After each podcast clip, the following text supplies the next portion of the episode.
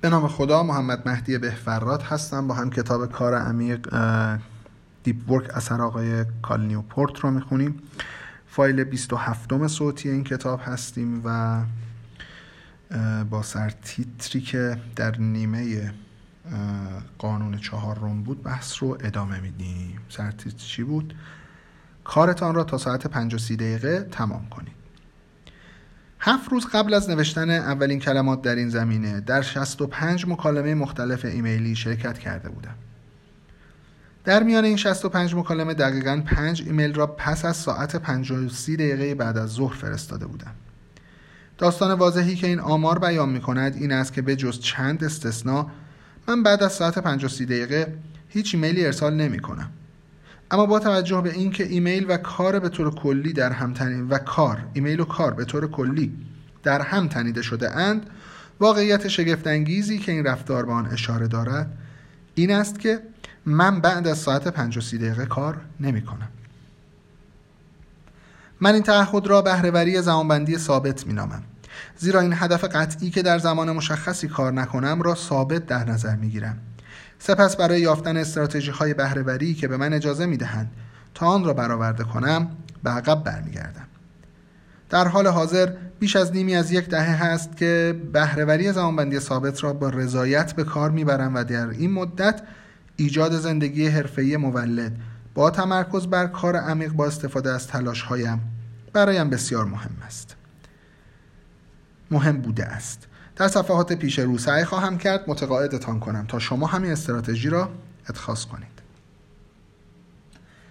اجازه دهید صحبتم را در زمینه بهرهوری زمانبندی ثابت با ذکر این نکته شروع کنم که با توجه به عقل متعارف و در دنیای علمی که من در آن زندگی می کنم این تاکتیک باید شکست بخورد. اساتید به خصوص اساتید جوان به اتخاذ زمانبندی های خسته کننده ای که در شب و در طول تعطیلات آخر هفته هم ادامه پیدا می کند معروف هستند. برای مثال پست وبلاگی را در نظر بگیرید که استاد جوان علوم کامپیوتر که من اون را تام مینامم نوشته بود. در این پست که تام آن را در زمان 2014 در زمستان 2014 نوشته بود زمانبندیش را در مورد روزی که دوازده ساعت را در دفترش سپری کرده بود منتشر کرد. این زمانبندی شامل پنج جلسه مختلف و سه ساعت کارهای اداری بود که او آن را به صورت تمایل به چک کردن انبوهی از ایمیل ها تکمیل کردن فرم های اداری سازماندهی یادداشت های جلسات و برنامه ریزی جلسات آینده توصیف کرده بود. بر اساس برآورد او از تمام دوازده ساعتی که در دفترش نشسته بود تنها یک ساعت و نیم را صرف کار واقعی کرده بود. کار تلاش هایی که باعث جلو رفتن نتایج تحقیقات می شوند تعریف می کرد. جای تعجب نیست که تام احساس می کرد مجبور به کار کردن فراتر از یک روز کاری استاندارد شده است. او در پست دیگری این گونه نتیجه گیری می کند. من قبلا این واقعیت را پذیرفتم که در آخر هفته ها کار خواهم کرد. تعداد بسیار کمی از استادان جوان می توانند از چنین سرنوشتی اجتناب کنند. و در مورد من هر چند شب اصلا و در تعطیلات آخر هفته هم به ندرت کار می کنم بین زمان رفتن به جورج تاون در پاییز سال 2011 و شروع کار روی این فصل کتاب در پاییز 2014 در حدود 20 مقاله داوری شده را منتشر کردم. همچنین در رقابت برای کسب دو کمک هزینه تحصیلی برنده شدم. کتابی غیر دانشگاهی را منتشر کردم و تقریبا نوشتن کتاب دیگری را هم تمام کردم. کتابی که اکنون در حال خواندن آن هستید همه این کارها را در حالی انجام دادم که از زمانبندی های خسته کننده ای که تام های موجود در جهان ضروری می انگارند اجتناب کردم. چه چیزی این پارادوکس را توضیح می دهد؟ ما می توانیم در مقاله ای که در سال 2013 منتشر شد پاسخ قانع کننده ای پیدا کنیم. مقاله ای که فردی دانشگاهی که نسبت به من سابقه بیشتری در حرفش دارد و به مراتب از مهارت بیشتری هم بهرهمند است آن را نوشت و به طور گسترده ای منتشر شد. رادیکال ناکپال که استاد علوم کامپیوتر دانشگاه هاروارد است. ناکپال این مقاله را با این ادعا شروع می کند که بسیاری از استرس هایی که استادان دانشگاه از آن رنج می‌برند خودشان به خودشان تحمیل می‌کنند. او قبل از توضیح در مورد اینکه نهایتا چگونه تصمیم گرفت عقل متعارف را نادیده بگیرد و به گونه دیگری عمل کند می‌گوید به صورت عمدی کارهای خاصی را برای حفظ خوشبختی هم انجام می‌دهم.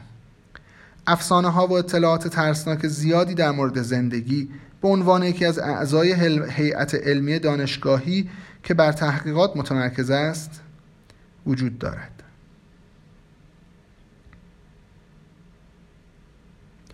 این تلاش عمدی ناکپال را به سمت لذتی فوقالعاده از دوران قبل از استخدامش هدایت کرد ناکپال جزئیات چند نمونه از این تلاش ها را شرح می دهد.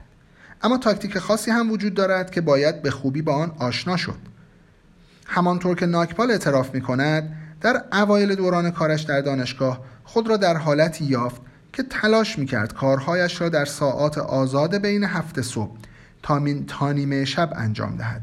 چون او در آن زمان بچه های کوچکی داشت کارش به خصوص در شبها به شدت دچار وقفه می شد. خیلی طول نکشید که نتیجه گرفت که این استراتژی تحمل ناپذیر است. بنابراین یک محدودیت پنجاه ساعته در هفته تعیین کرد و سپس قوانین و عادتهایی که برای برآورده ساختن این محدودیت مورد نیاز بود را تعیین کرد. به عبارت دیگر ناگیپال بهرهوری زمانبندی ثابت را به کار برد. ما می‌دانیم که این استراتژی به کار علمی او آسیب نزده است. زیرا او طبق زمانبندی که انجام داده بود استخدام شد و اکنون تنها پس از گذشت سه سال برای رسیدن به سطح استاد تمامی خیز برداشته است. این پیشرفت قابل تحسین است. چگونه او این کار را انجام داد؟ بر اساس مقالهش یکی از تکنیک های اصلی برای احترام گذاشتن به محدودیتی که تعیین کرده بود ایجاد سهمیه های مؤثر برای منابع اصلی تلاش های کم عمق در زندگی علمیش بود. به عنوان مثال تصمیم گرفت که فقط پنج بار در سال به هر منظوری سفر کند. زیرا سفرها می توانند به طور شگفتآوری مسئولیت های بزرگی از نوع تعهدات کم عمق ایجاد کنند. مانند تهیه مقدمات محل اقامت. پنج سفر در سال ممکن است هنوز هم خیلی زیاد به نظر برسد. اما برای فرد دانشگاهی کم است. برای تأکید بر این نکته. در نظر داشته باشید که مت ولش همکار سابق ناکپال در دپارتمان علوم کامپیوتر هاروارد که اکنون برای گوگل کار می کند یک بار در یکی از پست های وبلاگش ادعا کرد که برای هر استاد جوانی دوازده تا 24 بار مسافرت در یک سال عادی است. با در نظر گرفتن این موضوع تلاش های کم عمقی که ناکپال با کنار گذاشتن 10 تا 15 سفر اضافی از آنها اجتناب کرد را تصور کنید سهمیه سفر تنها یکی از چندین تاکتیکی است که ناکپال برای کنترل روز کاریش از آنها استفاده می کرد. برای مثال او برای تعداد مقالاتی که در هر سال بررسی می کند هم محدودیت هایی داشت. اما آنچه در تمام تاکتیک هایش مشترک بود تعهد به محدود کردن بیرحمانه کم عمقی بود در حالی که از تلاش های عمیق که مربوط به تحقیق اصلیش بودند حمایت می کرد. موضوعی که در نهایت سرنوشت حرفه‌ای او را تعیین کرد.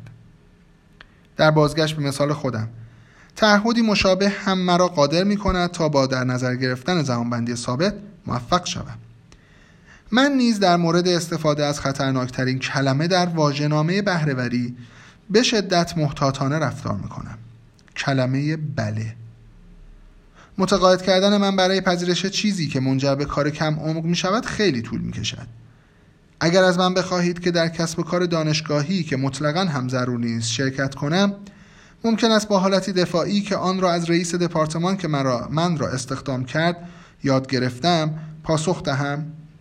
بعد از مستقر شدن شرکت جدیدتان با من صحبت کنید. یکی دیگر از تاکتیک هایی که برای من خوب کار می‌کند شفاف بودن در عدم پذیرش. اما مبهم بودن در توضیح هم در مورد این عدم پذیرش است. کلید این است که از سراحت کافی در مورد این بهانه خودداری کنید تا درخواست کننده فرصت بی اثر کردن آن را نداشته باشد. مثلا اگر دعوتنامه سخنرانی وقتگیری را با این بهانه که سفرهای برنامه ریزی شده دیگری تقریبا در همان زمان دارم رد کنم جزئیات را ارائه نمی دهم زیرا ممکن است درخواست کننده را قادر کند تا راهی برای مطابقت رویدادش با تعهدات من ارائه نماید. به جای آن فقط می‌گویم به نظر جالب می رسد اما به دلیل تداخل زمانبندیم نمی توانم در آن شرکت کنم. همچنین در هنگام رد کردن این گونه تعهدات این گونه پاسخ می دهم متاسفانه من نمی توانم به جمع شما بپیوندم. اما خوشحال می شوم هنگامی که پیشنهادات سایر افراد را دریافت کردید نگاهی به برخی از این پیشنهادات بیاندازم و افکارم را در مورد آنها ارائه دهم. کنار کشیدن سریح بهترین کار است.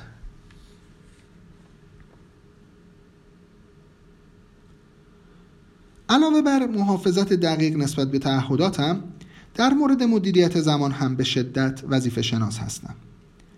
از آنجا که زمان در هر روز محدودیت محدود است نمی‌توانم اجازه دهم که به دلیل اینکه برای ایجاد برنامه هوشمند زمانی را اختصاص نداده ام ضرب العجلی بزرگ ضرب العجلی بزرگ قافلگیرم کند. یا یکی از صبحهایم برای موضوع جزئی به هدر برود. این بهرهوری زمانبندی ثابت روشی برای مؤثر نگه داشتن تلاش های سازمان, سازمان یافته من هم در اختیار دارم. چی شد؟ این بهرهوری زمانبندی ثابت روشی برای مؤثر نگه داشتن تلاش های سازمانی یافته من هم در اختیار دارد.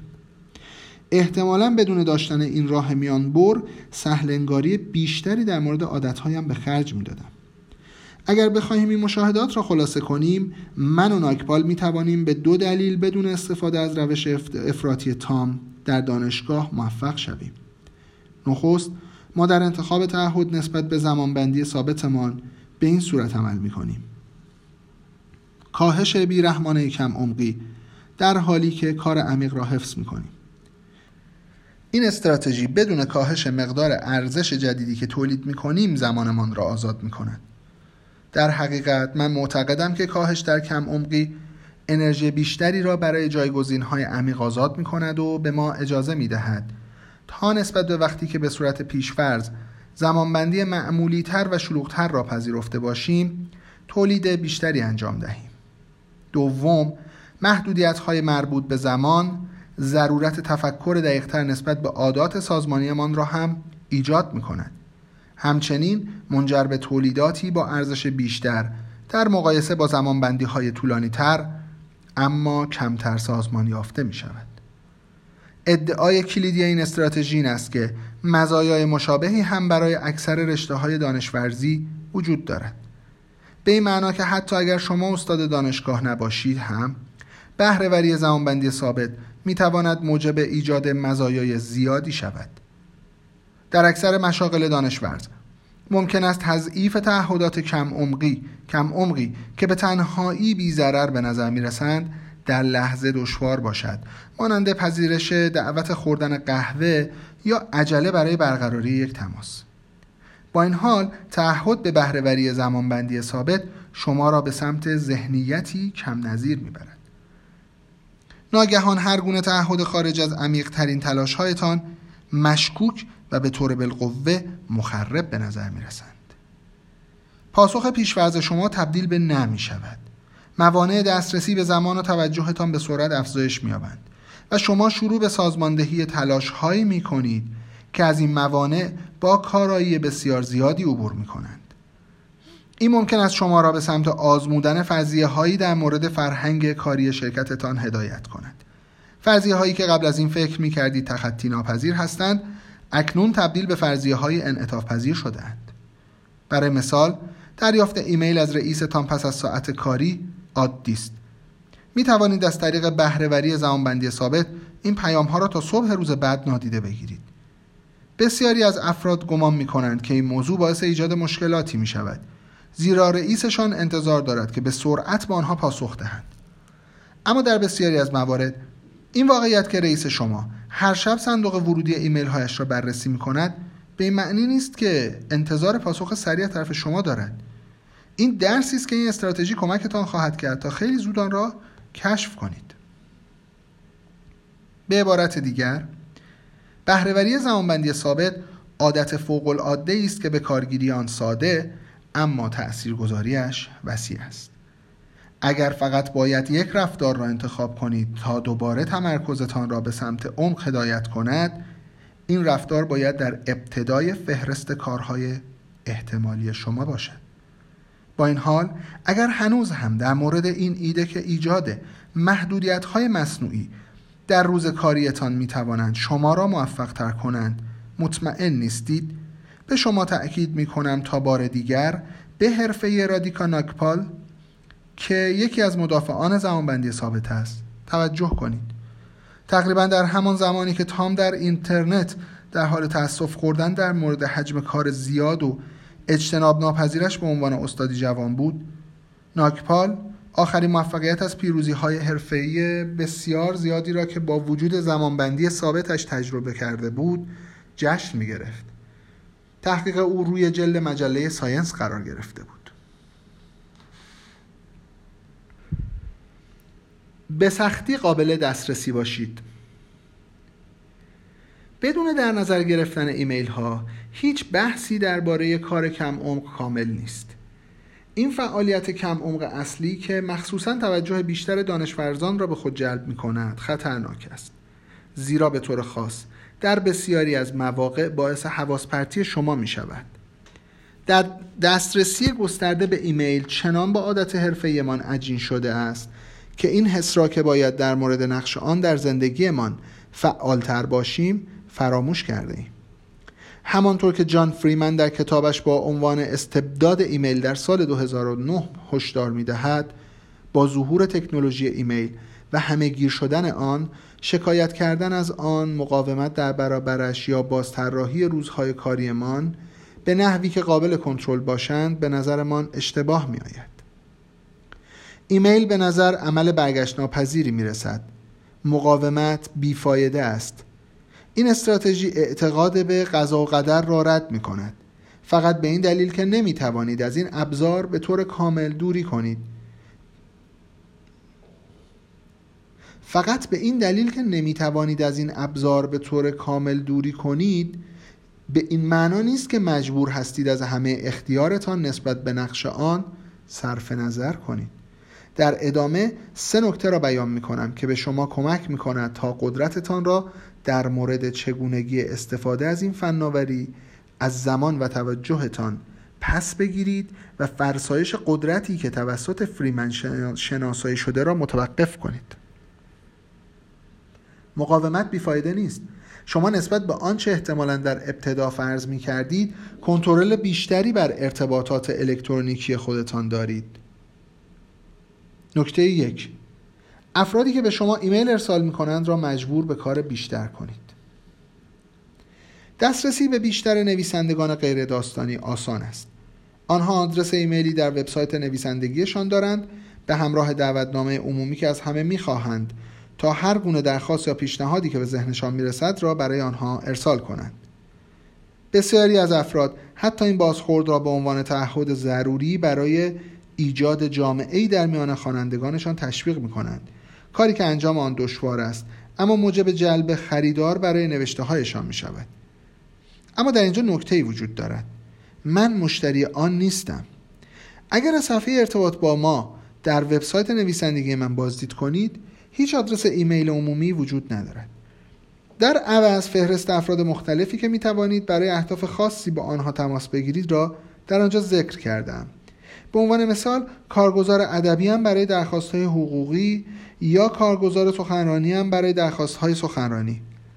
اگر بخواهید به من دسترسی داشته باشید در این قسمت فقط یک آدرس ایمیل خاص که با شرایطی و همچنین کمترین انتظار پاسخدهی از طرف من ارائه شده است وجود دارد. اگر پیشنهاد فرصت یا معارفه ای دارید که ممکن است زندگی من را جالب تر کند به این آدرس به من ایمیل بزنید. Interesting at به دلیلی که در بالا ذکر شد من تنها به پیشنهاداتی پاسخ خواهم داد که با زمانبندی و, علا... و علائقم هماهنگی خوبی داشته باشند. من این رویکرد را فیلتر فرستنده می نامم. چون از طرف های مکاتبه خودم هم می خواهم قبل از اینکه با من تماس بگیرند خودشان را فیلتر کنند. این فیلتر به میزان قابل توجهی زمانی را که من در صندوق ورودی ایمیل هایم سپری می کنم کاهش می دهد قبل از اینکه شروع به استفاده از فیلتر فرستنده کنم یک ایمیل عمومی استاندارد در وبسایتم داشتم. جای تعجب نیست که به دریافت حجم زیادی از ایمیل های طولانی که اکثرا درخواست مشاوره در مورد سوالات دانشجویی یا حرفه‌ای خاص و اغلب بسیار پیچیده داشتند عادت کرده بودم. من دوست دارم به افراد کمک کنم اما این درخواست های طاقت فرد اما این درخواست ها طاقت فرسا شده بودند. ایجاد آنها برای فرستندگانشان خیلی طول نمی کشید اما پاسخ به آنها نیاز به توضیح و نوشتن متنهای طولانی داشت. فیلتر فرستنده من بیشتر این نوع از ارتباطات را از بین برده و با انجام این کار تعداد پیام هایی که در صندوق ورودیم قرار می گیرند به شدت کاهش یافته است. در مورد علاقه برای کمک به خوانندگانم. اکنون این انرژی را به سمت موقعیت های هدایت می کنم که با دقت در انتخابم بیشترین تاثیرگذاری را داشته باشم. برای مثال در حال حاضر به جای اینکه به هر دانشجویی در جهان اجازه دهم که سوالی برایم ارسال کند با تعداد کمی از گروه های دانشجویی به صورت نزدیکتری کار می کنم آنجا کاملا در دسترس هستم و می توانم کمک های اساسی تر و موثرتری را ارائه دهم. خب ترجیح میدم اینجا خیلی خیلی وسط بحثه ولی ترجیح میدم اینجا قطع کنم چون تمامی نداره خیلی طولانیه و اینها. که دیگه داره میگه که یکی دیگه مزاحه فیلتر فرستندم چیه و بعد وقتی اولین بار استفاده کردم چی شد و همینجوری هی ادامه داره میده راجع به این موضوع و طولانی است این رو دیگه ترجیح میدم که در فایل صوتی بعدی بخونم. مرسی که با من همراه بودید. وقتتون بخیر باشه.